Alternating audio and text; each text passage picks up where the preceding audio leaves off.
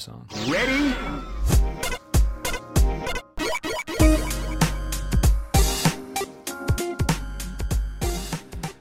Hello and welcome to Rhythm and Pixels, a video game music podcast. This is episode 25 9, just a couple episodes away from the season finale of video game music. Uh, we are your hosts. My name is Rob Nichols. And I'm Pernell. And every week we listen to uh, the best, or at least our favorites, uh, game music from all consoles and from all generations. Every week we pick a topic that sounds interesting or that has been chosen by our listeners, and we dig into it. We have some fun here. And we're uh, on our eternal quest for outdoing The Simpsons for most seasons. Yes, well, we're gonna we're gonna we're gonna last. I don't think we can last longer than The Simpsons, but maybe we can last longer than uh, a true crime podcast. We gotta set the bar lower. I can get behind that. I mean, maybe if we had more memorable characters like Moe Szyslak and Barney Gumble, maybe we'd have a shot. No, maybe we'll get there. Um, but yeah, so uh, thank you everybody for listening. We have a uh, it's a special show for us because we have a special guest on our show. Um, we've listened to some of the music in the past. I know I have mentioned the albums in the past. So on the uh, label Game Chops, we have um, the the producer, the the musician of the album Zelda and Chill, and most recently Zelda and Chill Part Two, which is a lo-fi Zelda series. We have Michael all the way from Germany joining us on the show. Michael, thank you for joining us. Hey, nice to be here. Thanks for being on our show. Um, so yeah, uh, I love how, and for me, it's a fairly recent thing of seeing not just uh, lo-fi hip hop or hip hop instrumentals becoming so popular on the internet and worldwide, but seeing a lot of, of video game arrangements inside in within hip hop um, mm and within the lo-fi. Um, can you tell me a little bit about how you got interested in hip hop and then how that intersected with with Zelda? Um, yeah, I got interested with hip hop uh, pretty early when I was five or 6 mm-hmm. uh, I heard my first rap songs, and um, but I I, I always uh, loved the beats and stuff. Mm-hmm. But um, when I was, I think, when I was fourteen, that was when I started making my own beats, mm. and um, I've always liked. sorry, so I've uh, always liked um, the the Zelda games and games in general and soundtracks and um, I think about 2008 when I started making music. I made my first remixes, but I didn't release them. Mm. And uh, I think 2017 is when lo-fi was a bit bigger. Yes, uh, that was when I did it again because uh, these were finally uh, hip hop beats that really uh, fit to uh, video game music. Yes, I feel I feel that, and and I, am not sure if this is the same for a lot of people, but I feel like my musical tastes have suddenly become um, mainstreamed, more popular. So the the instrumental music that I really enjoy, suddenly mm. there's there's an audience audience for it. Yeah. Um, so what I can say, yeah, I was say I can also say that for people like me who weren't generally into that style of music, when you cross sect it with VGM, which I am a fan of, um, it has a way of getting you in the door to appreciate what you were missing out on before. Mm. Yeah. Now, yeah, definitely. Before we get into some uh, original game music and some music that we really enjoy, um, I'm curious about some of your uh, musical influences. You said you you listened to a lot of, uh, got interested in rap music at a younger age. What were some of the the early artists and songs that that really got you interested? Well, uh, I think the biggest inspiration was uh, Dr. Dre mm. and um, West and East Coast hip hop uh, from the 90s. Yes and then uh, Eminem, 50 Cent, and a lot of uh, German rap. Oh yeah, um, I'm not yeah. familiar with a lot of uh, German uh, rap artists. Is uh, are there any mm. names that maybe we could take note of and, and explore? Uh, yeah, um, SSEO. The, um, he's he also raps on these boom bap kind of beats. Yes, yeah.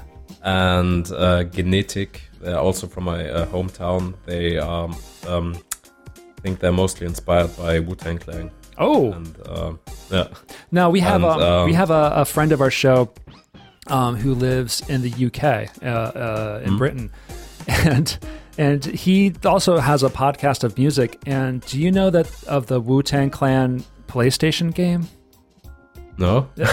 so there's a fighting game, but all of the characters are members of the Wu Tang Clan, and they did it. Okay. And they wrote a soundtrack to the game. You might be interested. It's oh. it's very oh, nice, yeah. It's very instrumental, but there's a few there's a few vocal tracks that are okay. Nice. Yeah, sounds cool. That are very cool. The only yeah, the only game that I know of is uh, Def Jam, Def Fight for New York. That's with uh, yeah yeah, a lot of rappers and stuff, and I loved playing that when I was a kid. Yeah, me too. There, um, it always seems so. St- it's it kind of makes sense that they would fight each other, but at the same time, yeah. I, I, always imagine the Wu Tang Clan um, working together. You know, they would yeah, sure, they wouldn't yeah. be fighting Honestly, yeah. I wouldn't be surprised if the main story mode is exactly that. Like you know how those fighting games do it, where they'll start out with like mm. they're all just fighting because they're trying to figure out what's going on here, and then eventually they learn that the big bad is making them fight. you know how it goes. It was something with a 36 chambers. They had to uh, they had to fight their way through.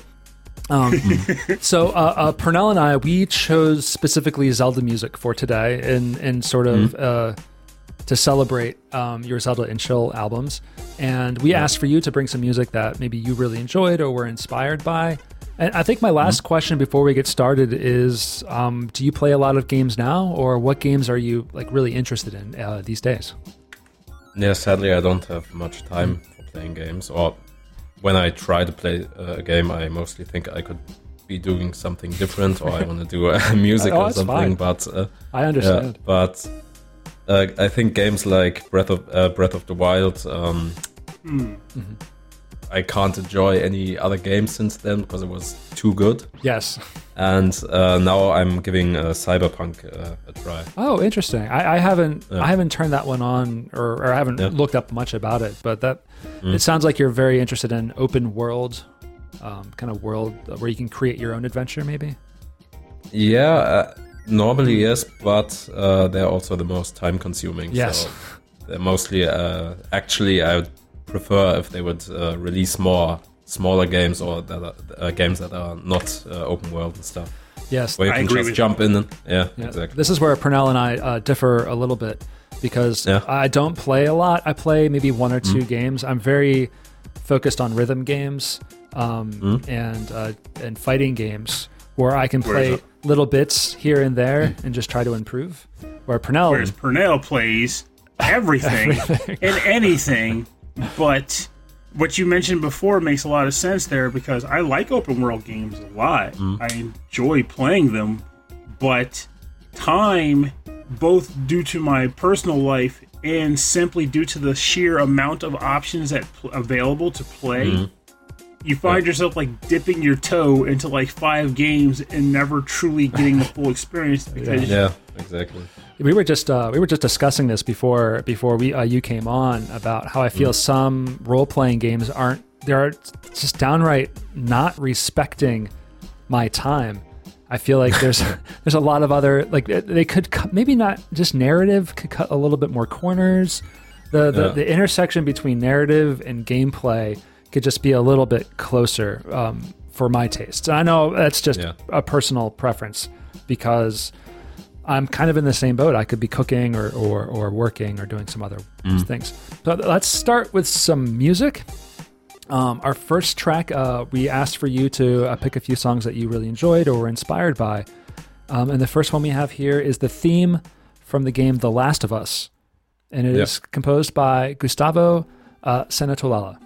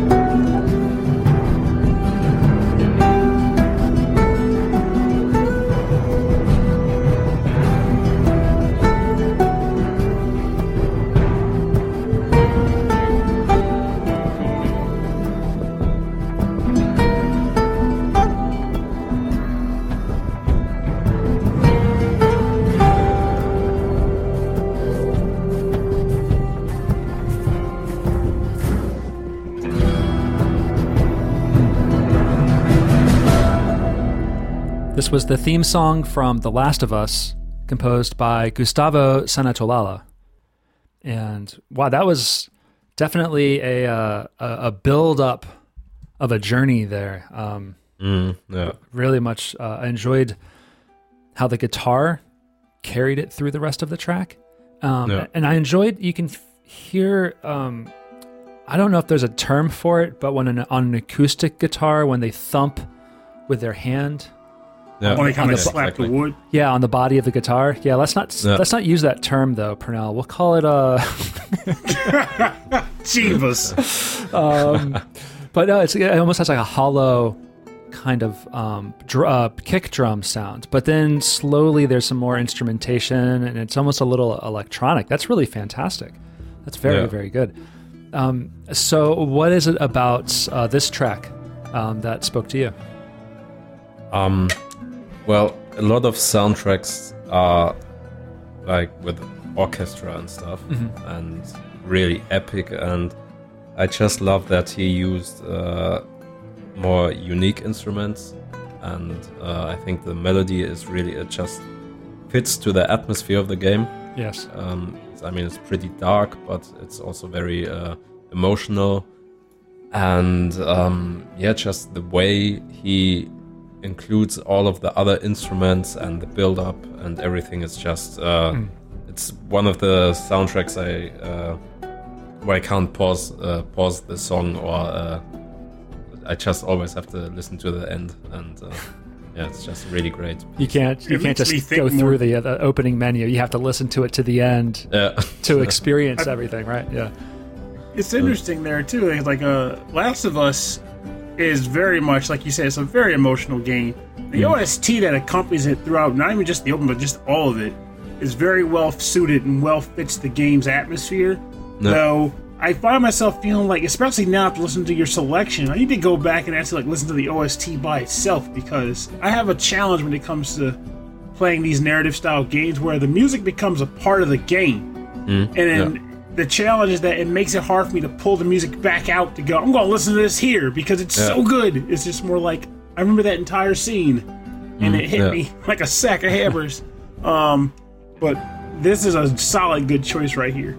I yeah. feel like I also remember the loading screen when you start the game being a bit like, lengthy too. So like you get a chance to hear a fair bit of this while just waiting for your game to start too. Yeah. So it plays through the um, the music will play through the loading screen at two just the starting the game. Like when you say, you know, start game, load file.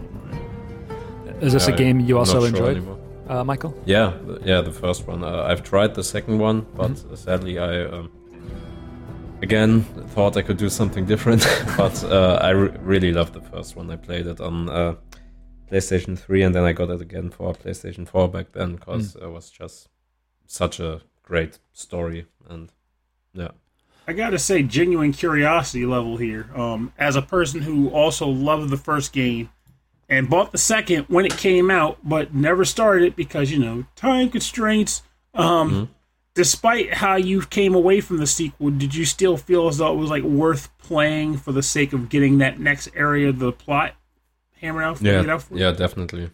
Because uh, uh, I think Naughty Dog or uh, make great games in general and mm-hmm. um, it was one of the one of the few games where I thought, okay, I gotta get it directly, and uh, I want to know how the story continues. Mm. Okay, but uh, I, I heard a lot of people don't like the story or the game in general, so maybe it's good that I didn't finish it and that I just uh, remember the first story.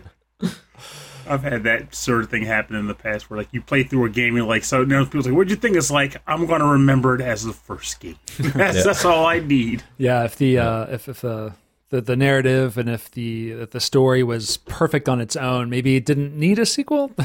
Mm, yeah. the, the, nice thing about uh, modern games, maybe some also maybe the bad thing is that because a lot of things live uh, digitally now that we can always mm go back and try them again when we when we have time or no. yeah and, and, or maybe they, they come back a second time around uh, maybe but remastered. you know how many games I have right now where I can go back it's like I only got 10 hours here 50 games I picked the one game and I'm going to play it that's all I'm going to do uh. um, just don't have time to do too many Um, all right, so Pernell, we are on to your first pick. So we're on to some Zelda music.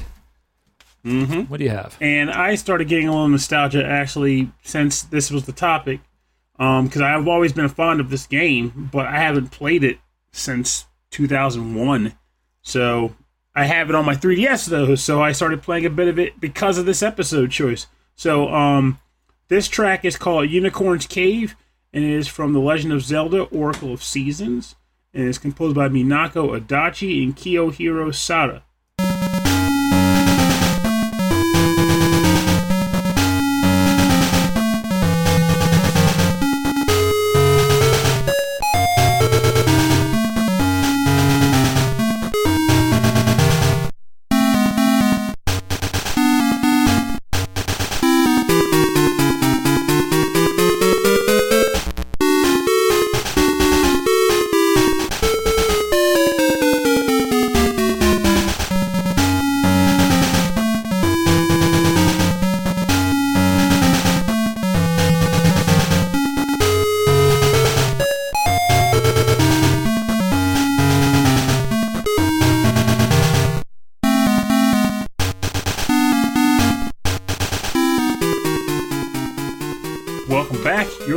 To the Unicorn's Cave theme level 5 from the game The Legend of Zelda Oracle of Seasons for the Nintendo Game Boy Advance. Sorry, Game Boy Color, composed by Minako Adachi and Kiyohiro Sada.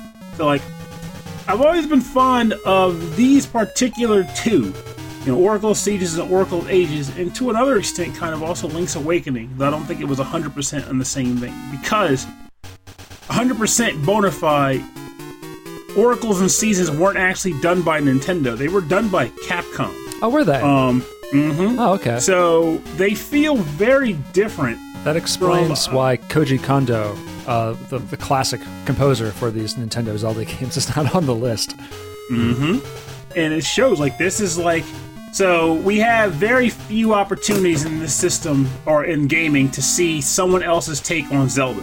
We have the Hyrule Warrior series that have been recently coming out. We have Oracles of Seasons and Oracle of Ages, and to a lesser extent, Link's Awakening. Um, unfortunately, we also have the Philips CDI games. Yeah. Um, those weren't Nintendo produced at all. Exactly. Right? Yeah, they, yeah. they were solely like some random company from Philips. I don't even know who they are, but those games were terrible. But point is, it's rare that we get to see another company get their hands on Zelda and be told, "Do what you want, mm-hmm. as long as you, you know, try not to screw it up." and uh, this game has some really cool elements to like. Well, the OST itself is very. I think it, I think it stands out from other Zelda games mm-hmm. as far as like how it's composed and how it sounds. Um, there's more to the melodies because I feel like a lot of general Zelda tracks and like the later games were more kind of structured around like atmosphere, yes, and not around like, gaming sound. Particularly the the modern ones. Um, Michael mentioned Breath of the Wild earlier, and that's yeah. it sounds it's very adaptive uh, music mm.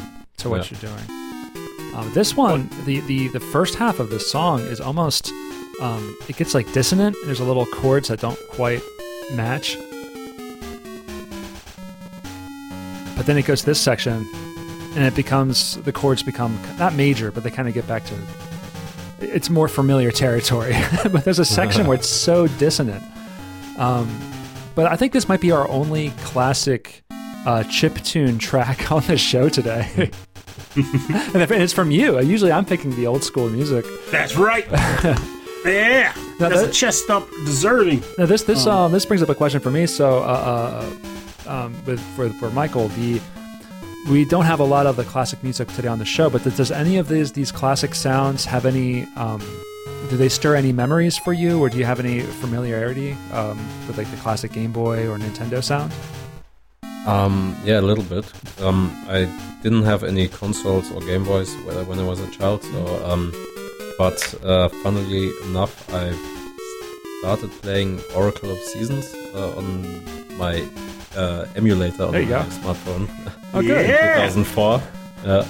And uh, uh, I, um, and the Pokemon games. Those were the only ones that I played when I was a child. Um, sadly, also only uh, on the emulator, but um, I uh, actually liked the chip tune sound because uh, because of the limited uh, um, instruments mm-hmm. they had they had to come up with uh, nice uh, melodies. Yes, uh, the, they had to compose in a way that was restrained, um, mm-hmm. and it often it often produced a lot of very uh, creative moments um, because they only no. had so many voices. Um, one thing I like about the Zelda and Chill albums is your instrumentation is very unique um, uh, and very like not modern, not so much modern isn't the right word, but it is all it's very your own instrumentation and interpretations mm-hmm. of yeah. the music was where in some remixes they might have just taken the original song and may have processed mm-hmm. it and done some things with that. Um, what are some of the uh, uh, uh, instruments that were used on the album that you're most proud of? Um, well, it's mostly uh, digital mm-hmm. plugins. Sure. And uh, plugins I use most were Omnisphere 2 and uh, the expansion Keyscape, which is uh, a lot of keyboards and pianos and uh, Rhodes and uh, yeah, the, I used those the most. So it was more uh, acoustic instruments mm-hmm. uh, and less synthesizers. Right. Well, one thing I much can say, a rompler. Yeah. Mm-hmm.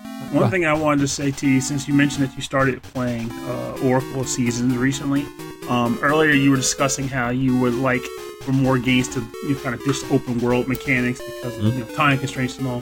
Um, these classic Zelda games, despite how old they are, um, I can genuinely say to you that they, to my experience, they all hold up. Like if you're mm-hmm. playing them all on emulators for the first time right now, this is one of those experiences where you will probably appreciate it just as much playing it for the first time today as we did playing it back in the 90s and 80s, or in this case, 2001. Um, yeah. It's they're just they're they're succinct experiences. They have side quests, but nothing that ever takes up too much of your time. Yeah, exactly. Yeah, they're perfect for just uh, jumping in and playing a short round. Yeah, that's mm-hmm. it's, but still main, it's still being part of the main story. It's, mm-hmm. it's it's nice that, that when games can do that. Pernell, hey, hey, hey. All right, so we're gonna move on to my next track. Um, we talked about um, uh, a lot of atmosphere. So this is from a newer game, um, newer title on the Nintendo Switch. I'm sorry. This is called uh, the Hyrule Warriors: Age of Calamity, um, and I couldn't find specific composers uh, for the individual uh, pieces of music. They're just uh, an enormous list of composers, which is not helpful. So is this, it like the Omega Force? Is it like do they go by like the Omega Force team, or is it like a Tecmo Koei sound group or something? I don't know. It was just a long list of names. Oh. And, and that was that was all listed on the official soundtrack that was released in, in hmm. Japan. So the sometimes they're broken out. Um, may, I think that might be done after the fact by a little bit of detective work, but I don't read Japanese, so I can't help. Um, so, really so. this, music, uh, this this track is called "The Prelude to Calamity," which is the music that plays while you're viewing the map from Hyrule Warriors Age of Calamity.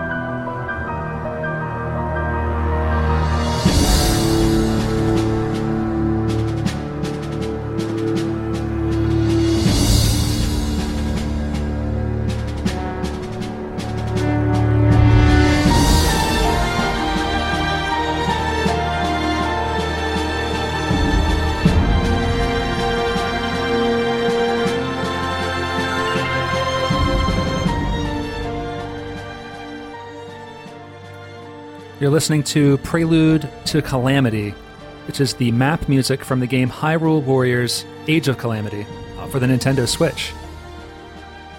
And this this has big sweeping like it, it, the imagery of a of a landscape of mountains and clouds really comes to mind. Um, in the the section where the drums and the cellos they all cut out, and then there's just this section of just strings and li- uh, these little this little piano section is it's just beautiful mm. right here. Yeah.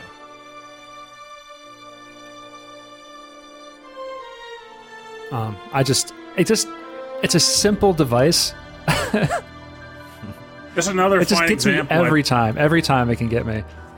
I think it's a genuinely just another fine example of what happens when other studios are able to take the reins at composing for a Zelda universe game. The um, this is it's it's no. it's still very a, a Zelda song because there's, there's something about the, the kind of military snare drum mm. to me always reminds me of Zelda music. You know, so yeah. I hear that and I think Zelda's you know Link is marching towards something. You know, mm. and this so is mm-hmm. uh, this is when when uh, you open the map. This uh, tune plays. I, I, I, it does, yeah. It seems to loop wow. shortly, but you can imagine how long are you huh? going to stay on the map screen? yeah, because yeah. it sounds like the ending music or something. Right. yeah. This is something well, we see a lot with a with a classic game music too, for like the Nintendo mm. or the Mega Drive, where yeah. the, the music composed for some of these sections is much longer than the player would ever really see. And so it's mm, interesting yeah. exploring the soundtracks and seeing and hearing all these melodies and chord progressions that you, that as a as a as you know as a ten year old kid would have never even experienced. well, you got to remember that this one. Keep in mind, I haven't played it myself for reasons which you'll hear in a second. But uh, this is not your a, a normal Zelda game. Like Age of Calamity is uh, the second Musou style uh, Zelda title that was produced by Tecmo, Koei, and Omega Force. So on the map screen, you may well not just be going to the map, like choosing the stage. Like there may be you choosing your character, and then there are, there are equipment loadout. Mm. You might be choosing some side missions to take on, stuff like that. Like they give you uh, re- quite a bit to do to mm. customize your characters before starting up on the stages mm. in hmm. these titles. Um, but this actually gives me a question I'd like to ask Michael too. That comes to mind, which is that when you play, a lot of times when you play a game or you get into a franchise, you go into it with a specific, you know, set of interests. Like I like these games because of X, Y, and Z. Um, and then sometimes, depending on the life of the franchise, it might go in strange, cool directions. You know? Yep. But who knows what ultimately is what you want as these things happen? Like, will you still like it? Will you not? So then, my question to you is given what you have experienced with Zelda, past and present, what do you still feel you most enjoy out of the franchise? What is your what brings you to it every time? Um, yeah, well, Breath of the Wild was the only Zelda that I finished playing, mm-hmm. and uh, I've only over uh, started playing the other games because, uh, like I said, we didn't have uh, consoles and mm-hmm. stuff. But what I like uh, the most in each game is always the music and the, uh, the design. Mm-hmm. That's what uh, keeps bringing me back to them. And like, because uh, like I said, we didn't have uh, the consoles. I uh, listened to the music the whole time because it's just so great. Yeah, yeah that's going to be interesting to hear too, because you know, a lot of people come at it from the other direction so they mm-hmm. start at the beginning and they get to the end and then they go, based on that experience, this is what I come to get out of these games. I'm looking for it. So you're coming at it the other direction, it should be interesting when your journey is done to see how what your ultimate take will end up being because you'll have a perspective that'll be very uniquely your own mm-hmm. and also because of the reverse order of your experiencing the titles. Yeah, thanks yeah. thanks to emulation and, and even some of the re-releases on our uh, modern systems and on the computer. Um, there's a whole a whole group of people who, like yourself and myself, who never really played a lot of these um, at a younger age. We get to mm. experience them again with a new perspective that maybe yeah. I would not have had uh, mm. uh, years ago. Um, So let's move on to some more music. Um, so we've asked you to pick a second song to play, and you chose from the series uh, from the game series Grand Theft Auto. This is San Andreas. This is the theme song composed by Michael Hunter, which I believe is one of the few um, songs composed for the game that's not uh, licensed mm. from uh, popular music or you know from another record label. So here we go. This is the theme yep. from Grand Theft Auto San Andreas.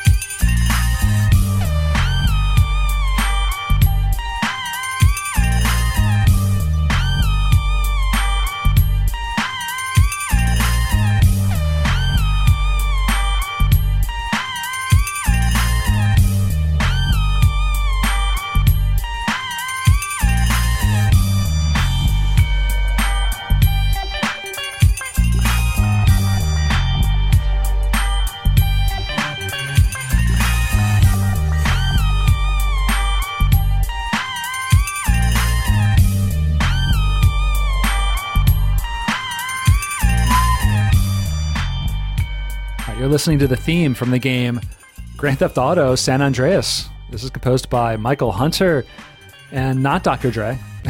this is this is this is unusually funky. I am into hmm. that. I've never played a yeah. actually I've never played a modern Grand Theft Auto game. I, I yeah. um, uh, so I don't know much about this one, except that it mm. does have like that kind of old school West Coast vibe.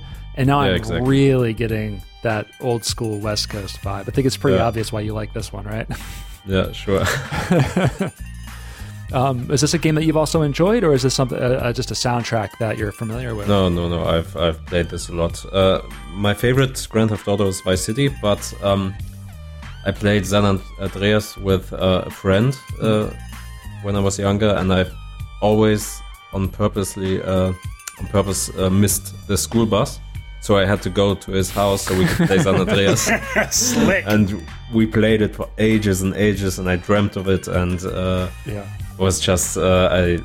This is exactly the the type of music that I like most. This uh, West Coast G funk, um, 90s hip hop, and uh, also made uh, released a small album this year, which is completely in this style. So oh, great! That's why uh, I chose I chose this. That's yeah. that's good. I, I do like.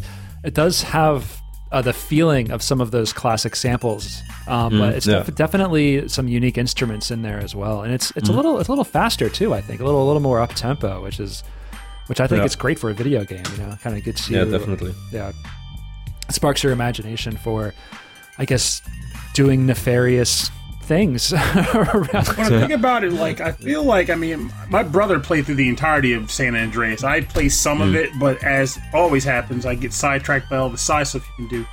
But San Andreas is one of the rare ones where, even though you did commit crimes and stuff during the game, the overall goal of the narrative is actually not to be a criminal for the most part. Really? Your no. character just kind of brought into that fold because that's where he grew up and he was trying mm. to like help get his community okay. out of that corruption. And the police were playing them too, actually, in that game, which mm. was like one of the big final crescendo points of the narrative. Um.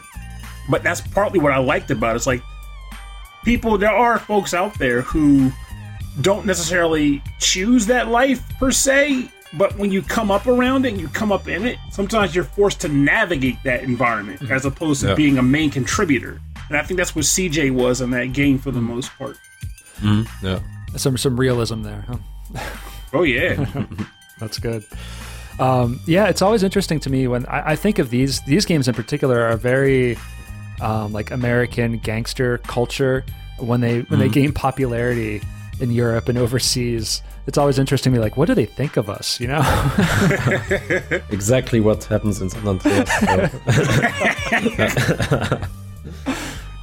There's actually something really interesting about that joke because it's not even just the games, like, and it comes to mind just like we were talking earlier, like how Michael was referring to a lot of you know East Coast and West Coast rappers for like major influence. Like a lot of our entertainment like American entertainment like goes all over the place. Like it makes me think about, for example, if people like in Japan will listen to a bunch of rap and then like a black person shows up, you know, as a tourist in the area, like they're like, "Oh, it's like the guy from that song I was listening to." I'm like, no, I'm just, I'm here for Pocky.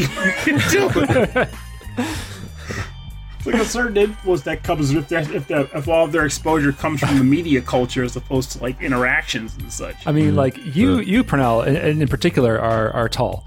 So I would love yes. to see you in Japan one day. I've been told that my time in Japan would be a lot of people asking me if I'm a rapper and if I play basketball, like from actual like Japanese friends. And I was like, that's pretty much what they're going to bug you about. And then uh, just tell them you uh, are. Just say just say that you are.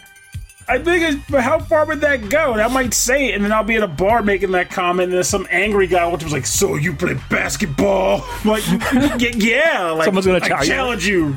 Are you worried someone's going to challenge you to basketball? They're going to challenge me. He's like, I'm going to beat this American at basketball. It's like, whoa, whoa, slow down, fella. I, I just ate this whole bowl of ramen. I'm kind of full and I need to take a nap.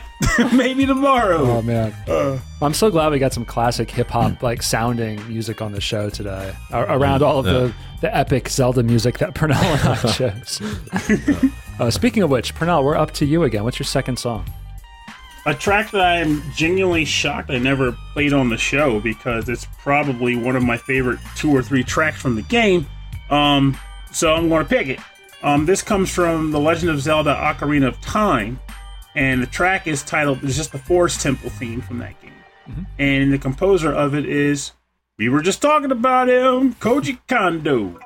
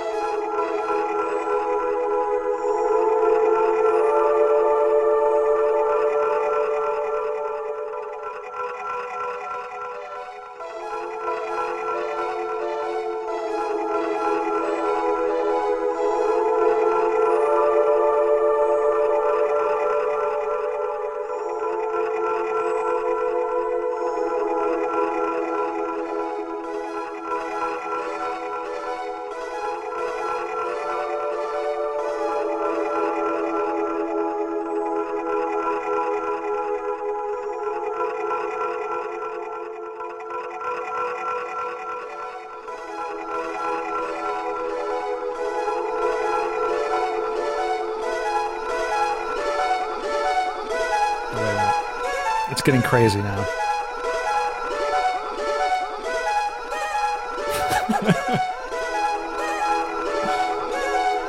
it's kind of scary, actually. That means it's doing its job because that place is scary. Right, here we go. Welcome back. You're listening to the Forest Temple theme from the game The Legend of Zelda Ocarina of Time for the N64 and then, like every other freaking Nintendo system via re release, um, composed by Koji Kondo. Uh, I have a I'm I have a general, you know, lambasted opinion of Ocarina of Time. Um, in addition to that, the music as well because in most cases I'm not much a fan of atmospheric music in like in action-based games. Like I want that Zelda-esque theme, for example. Like I want mm-hmm. dungeon theme, you know. But for some reason, when I got to this dungeon and the atmospheric theme that plays within it, it hit on all cylinders. Like it, like Rob commented in the break that it sounded scary. And I feel as though that was a very appropriate reaction to it because the Forest Temple is sort of like a feels like a darker version of the forest you grew up in and you're dealing with like pogos and such in there. It's probably one of the many po- bosses, like po, like P O E. I know it's like po ghost is like saying the same word twice, but like a raven, refer- like the raven. No, no, that'd be cool if they actually were though, like Edgar Allan Poe. Edgar Allan Poe, yeah.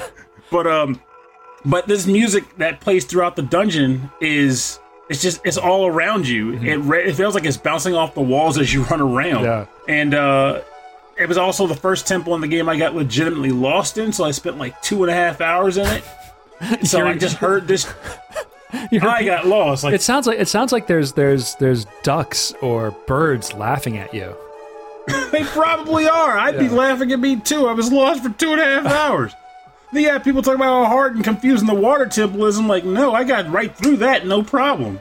This is the one that had me stuck. This so, is oh, that's a this is an interesting sounding. I, I don't think I've I've, mm. I haven't played a lot of these honestly, but I've never explored uh, this soundtrack. Um, it's very odd. It's a worthy play for sure. Like I think even though it was the first 3D Zelda game, I still mm. feel like it was still fairly concise in what you could do because it was almost like if you took Kakariko Village from A Link to the Past and just gave it layers, like made it 3D with layers. Mm-hmm. It's still the same size town with the same number of events in it. It's just now you can get on the roof in some places, you know. Um, so you didn't, they didn't bloat it. They didn't bloat it at this point. It was just they changed the perspective, and that was kind of nice because it gives me, it makes me feel like I can actually complete it. So it's a good game. It just, I was always, I always would complain about the music or lack thereof. Yeah. And in fact, the Shadow Temple is where I stopped playing for years because like this doesn't yeah, even have a sail to it.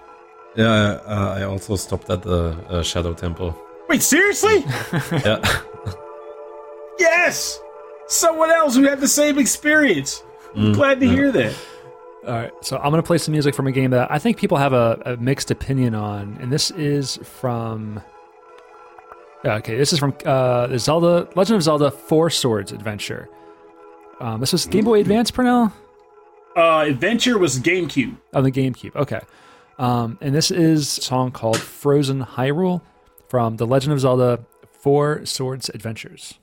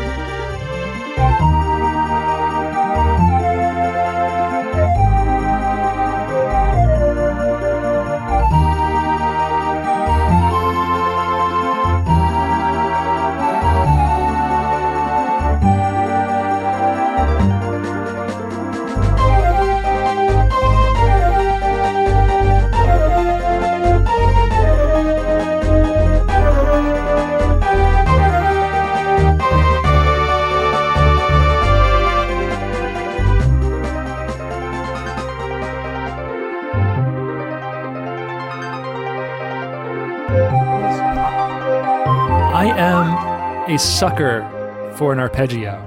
Like that's all there is. I think that's yeah. um I'm, I'm, I'm easy to please. Just a little bit of an arpeggio on top of a, a string section or a piano chord. That's that's what gets me going. So um, you're listening to the Frozen Temple from Zelda. No, that was the Forest Temple. I'm sorry. You're listening to the. Um, oh my gosh least a Frozen Highlands or something. Frozen Hyrule from The Legend of Zelda Four Swords Adventure. And this is a, a an arrangement of the Dark World. Um, excuse me, from the Legend of Zelda Link to the Past, right? Mm-hmm. Yes. Yeah. Um, and again, if you're listening to this uh, podcast on headphones or in your car, I encourage you to turn the music up. Um, go back and turn the music up because the, the bass section is very clear um, in this song. And so it's always nice to re listen to some of this music not playing through television speakers or not playing through your home stereo system. And, and you hear all of the instruments that the, the composers added uh, to the music. Now, are both of you familiar with what Ford the Four Sword Adventure style games are? Yep. A little bit. It's like it's like competitive Zelda. Is that right? Yes. uh, like Zelda was, as a sport. It's honestly really cool in that regard. the only thing that would make it better at this point is if they came up with like a like if you beat the game, they unlock like a ranger version or something where it ranges the stages because you know Zelda Four Swords games are multiple Zelda characters. They come up with some ridiculous plot element to make Link split into four copies of himself, mm-hmm. and uh, you're going on the adventure and you're solving puzzles as a collective team using various Zelda items. But the competitive angle is who can get the most money while you're doing it. So the thing I loved most about when I would play these games is that depending on like where you would go, like if you went to a dungeon or something, like a small second section, you would leave the screen and you'd be doing everything on like a Game Boy Advance screen, so no one could see what you're doing.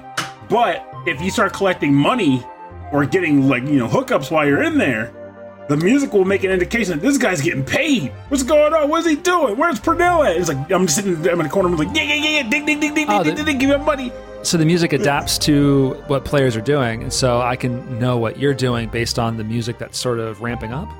Well, not so much music; it's just the sound effects. Oh, like, the sound effects. you'll effects. still okay. hear the sound effects of like me collecting money.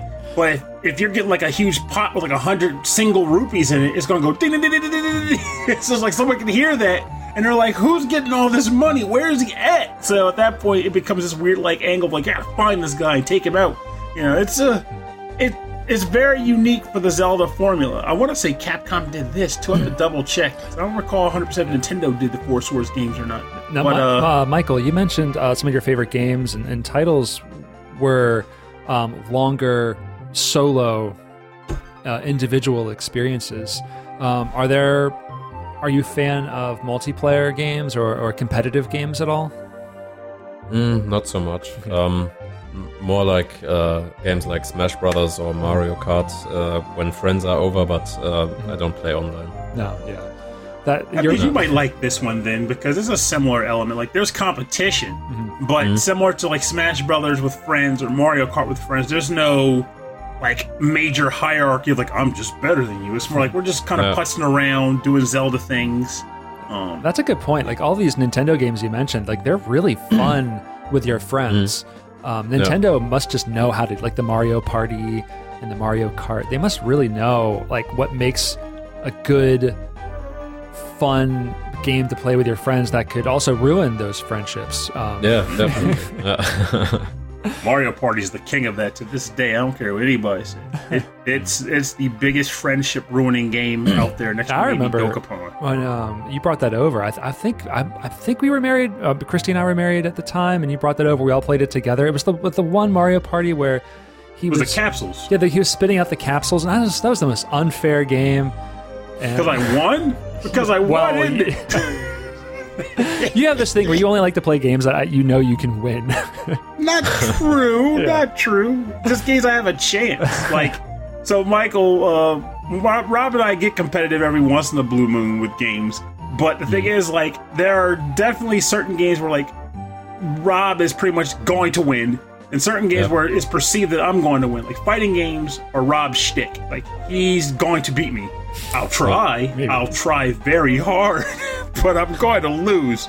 Um, Dance Dance games, Rob will take me out on those because yeah. he just. We, we were talking about like something you played back in 2001, and I was like, I think that's when I started playing Dance Dance Revolution, and I stopped playing anything else.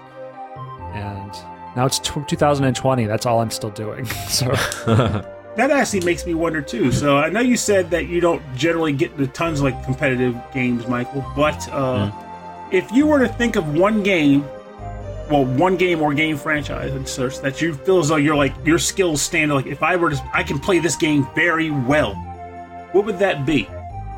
Mm, I think it would be Mario Kart 8 because mm. uh, I've played the tracks so often. But uh, I thought I was really good, but then I played with uh, with some friends during lockdown, and uh, I was really bad. So, oh man, that's that's same with same with uh, yeah same with uh, Smash Brothers. A good friend of mine came over, and I can't enjoy the game anymore. that happened to me with Smash Brothers too. That happens I, a lot with fighting games because you you learn mm. the games with a small group of people and you think you're yeah. very good at them and then you go to another group of people or to a tournament and you learn that you only know half the game. yeah. In my case, I know that the game is called Super Smash something. Yeah. yeah. like, oh my god! Like I will say, like Mario Kart 8 though was a phenomenal Mario Kart game. Like yeah. up until that point, I think my favorite was still somewhere between Double Dash and 64, mm-hmm. and uh, 8 just kind of took it all and for the record, yeah. best track is the airport level. Love that mm-hmm. track. Yeah. That's funny. We talked a lot about Mario Kart in the last episode. It just came out of nowhere. Also, you did play the, the Koopa Beach song with all the whistles. mm-hmm. okay, I'm going to turn. Um, this track is coming down, and we're going to get into the last part of our show that is called the bonus round. Bonus round. Uh, the bonus round is where we play covers and remixes and arrangements on our theme. And this is all where we also like to um, promote and showcase music from our guests. Um, and since uh, Michael's latest album, Zelda and Chill 2, has just been released and has been uh, smashing it on streaming and on uh, digital sales. And I think there's a, a vinyl album out as well. Um, we'll have links to mm. all of that on our website and in the show notes on the podcast. But we asked for Michael to pick one of his uh, one of the songs he's proud of, or one of the songs he really enjoyed off the album, um, to play for us. So, do you mind introducing that first song? Oh yeah, the song is Hyrule Castle from A Link to the Past.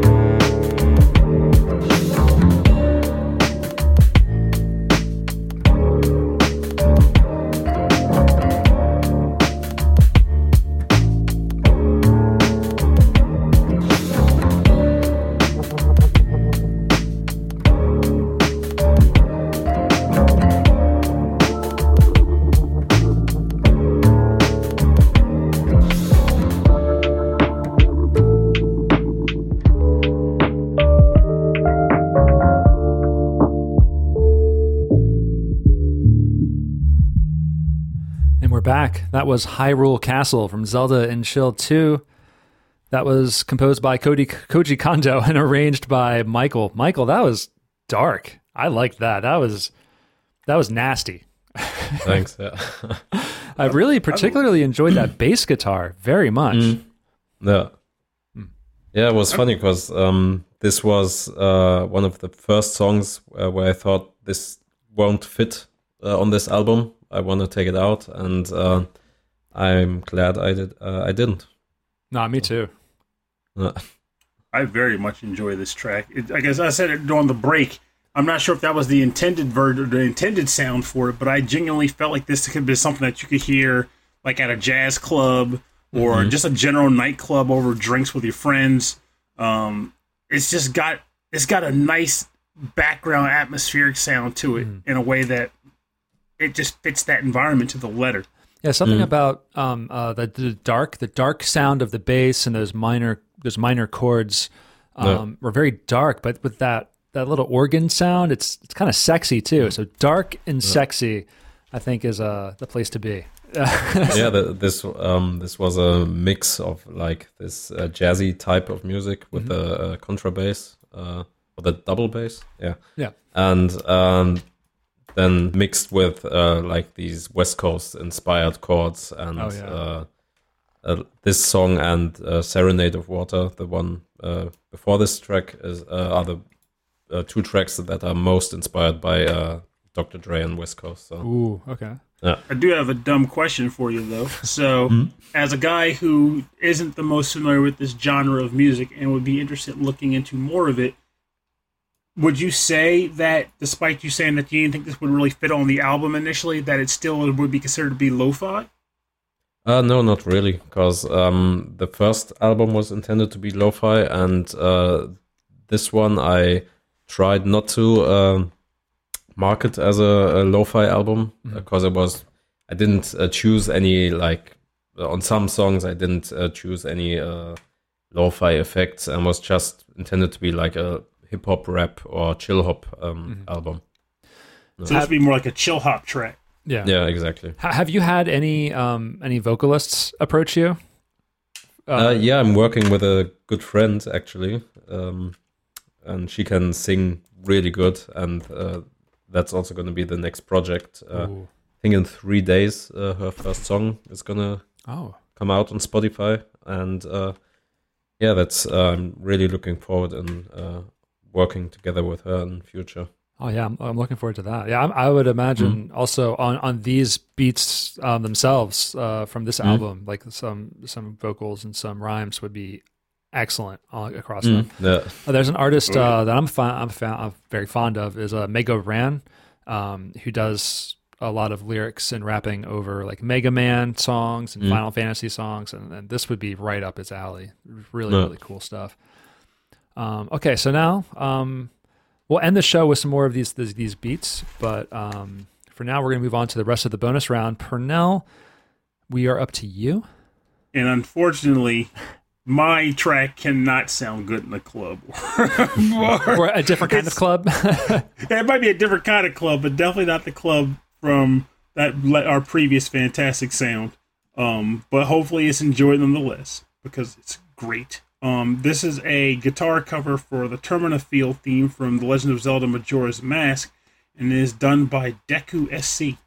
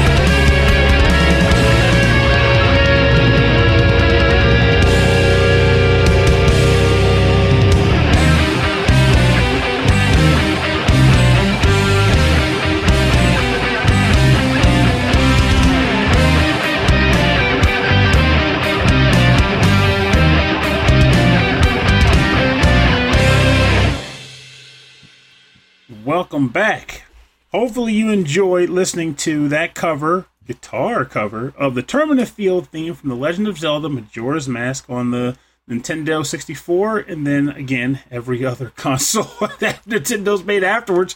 Um, covered by Deku SC, originally composed by Koji Kondo. Hmm. Uh, I I'm one of those guys who just always has had a soft spot for Majora's Mask despite never completing it because I just suck at time management in games a lot of time.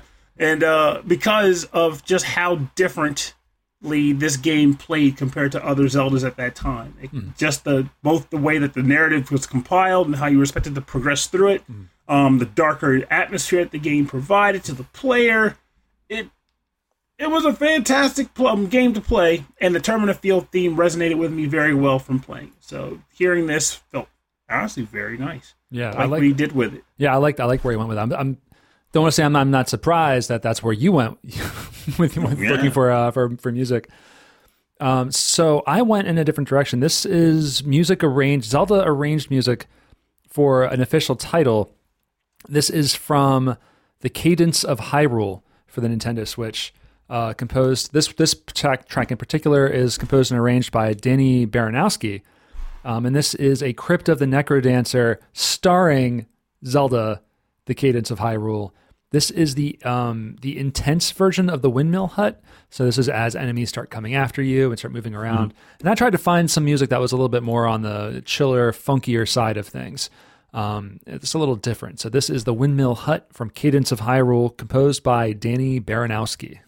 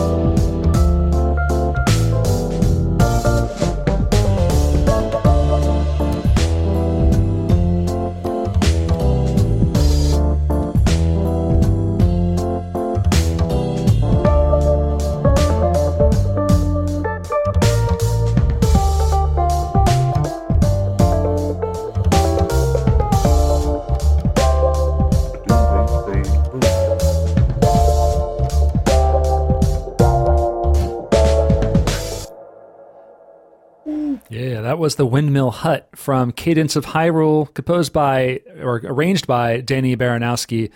Um, and yeah, very, very smooth and jazzy. The um, the he really played around with the melody of the original song um, in a way that um, I enjoyed very much. Mm. no, yeah, I, I did too. Yeah, yeah I think. Hmm? No, I, I, was I was saying go ahead because I do that thing where I uh, jump. Uh, yeah, I think it's uh, one of the best Zelda remixes I've ever heard, and um, yeah, just sounded great. And Windmill Hut is also, I think, my all-time favorite Zelda song. It's ever. very yeah, it's very good. Nice. It, has got it's got a jazzy kind of sound to it, and in which some mm. of the mm. other uh, songs within Zelda has more of like a an epic, militaristic, um, like military style um, uh, drums mm. to it. This one is, but yeah, this is really neat. So um, in classic uh, Crypt of the Necrodancer, which is a rhythm based kind of RPG, kind of roguelike game, which I'm not going to get into. I tried playing the first one and I found it incredibly difficult. But I love they love, made this one easier though. Oh, did they? You ever tried it? Yeah, yeah, it's it, easier to handle.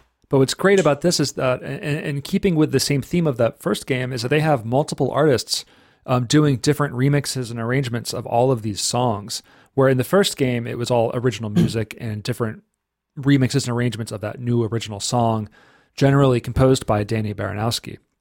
In this one, it's all Zelda music composed by Koji Kondo and all these other uh, Japanese composers, all these different styles, and so you can play these the the, the stages in different different ways and different intensities depending on the music. So, I'm um, hearing this style of music within within a rhythm game is always really interesting to me. I'm I'm used to like the high intensity techno mm. and drum and bass music.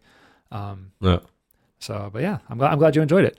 Um, so, for more information on the bonus round, part of our show, you can go to rhythmandpixels.com. We have links to uh, Bandcamp and SoundClouds and for all of these artists. And for uh, Michael's music, go to gamechops.com.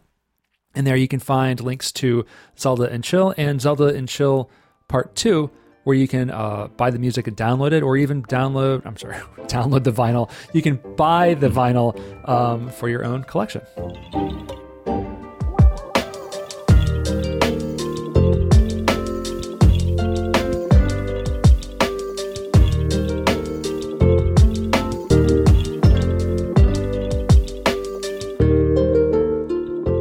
Thanks for joining us on episode 25 9 of Rhythm and Pixels. This is our kind of our Zelda focus, our Zelda ish focus. Zelda uh, Plus. Yeah. with um with uh Zelda and Chill composer Michael. Michael, thank you very much for coming on our show. Thanks for having me. Um, so uh, we talked a lot about games. We talked a lot about music. Um, so I have to ask, like, of all of the styles that you've worked in, do you think that uh, hip hop or that kind of chill hop lo-fi sound is a, is a style that you're going to stay in, or are there other other styles that you enjoy um, uh, playing with? Um, I think I'm gonna stay in it a bit, but um, I think uh, lately I'm I've been enjoying more upbeat uh, style of music and more um, yeah punchy and um, yeah different styles. Uh, but like uh, energetic. Hmm? Yeah, exactly. Like like the San Andreas uh, theme song mostly, and uh, yeah. Do you, would you say that the lockdown has maybe changed the way you approach music or the way you're listening to music at all? Mm, not really, no. Because um, I uh, had a break of making music uh, this year, and uh, then I continued because uh, I moved into a new apartment, mm-hmm. and um, uh, most of the tracks were finished uh, already. I mm-hmm. just had to do some few adjustments, and that's why it wasn't affected as much as I think. Yeah. I, I, found that when looking for for new music in the past year, I've been trying to find more up upbeat, optimistic, uh, positive sounds. Um, mm. Just to just for my own mental health.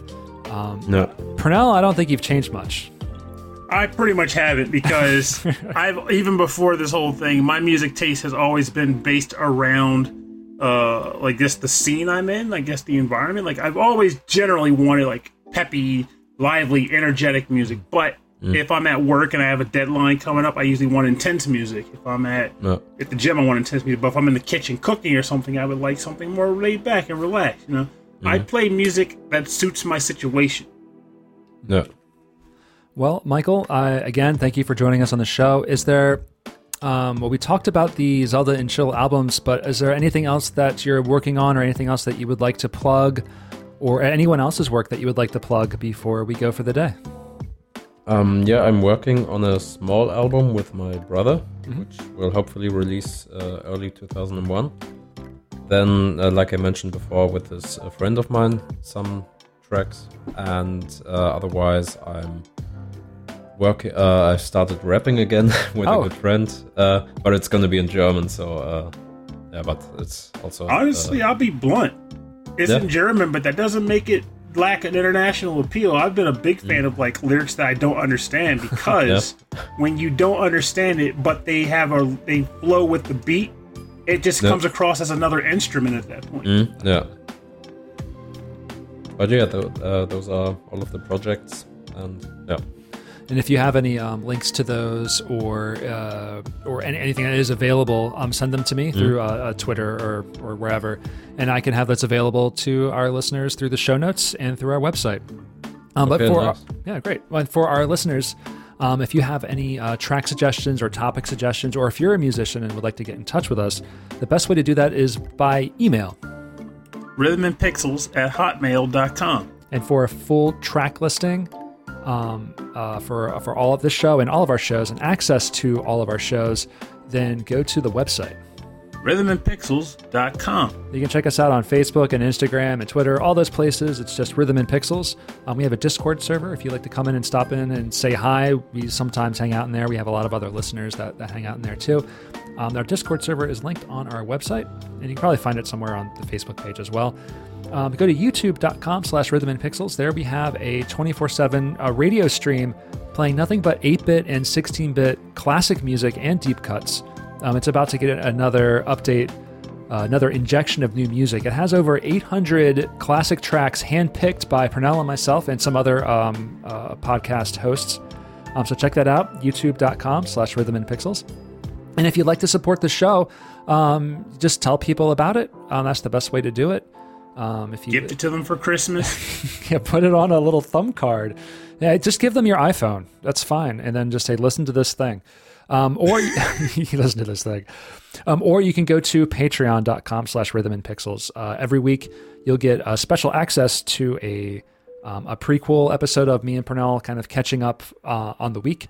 And uh, you also get access to a monthly live streamed episode um, where you can kind of join us on the chat and while we're recording and we can tell jokes and we have quizzes and questions during the show itself.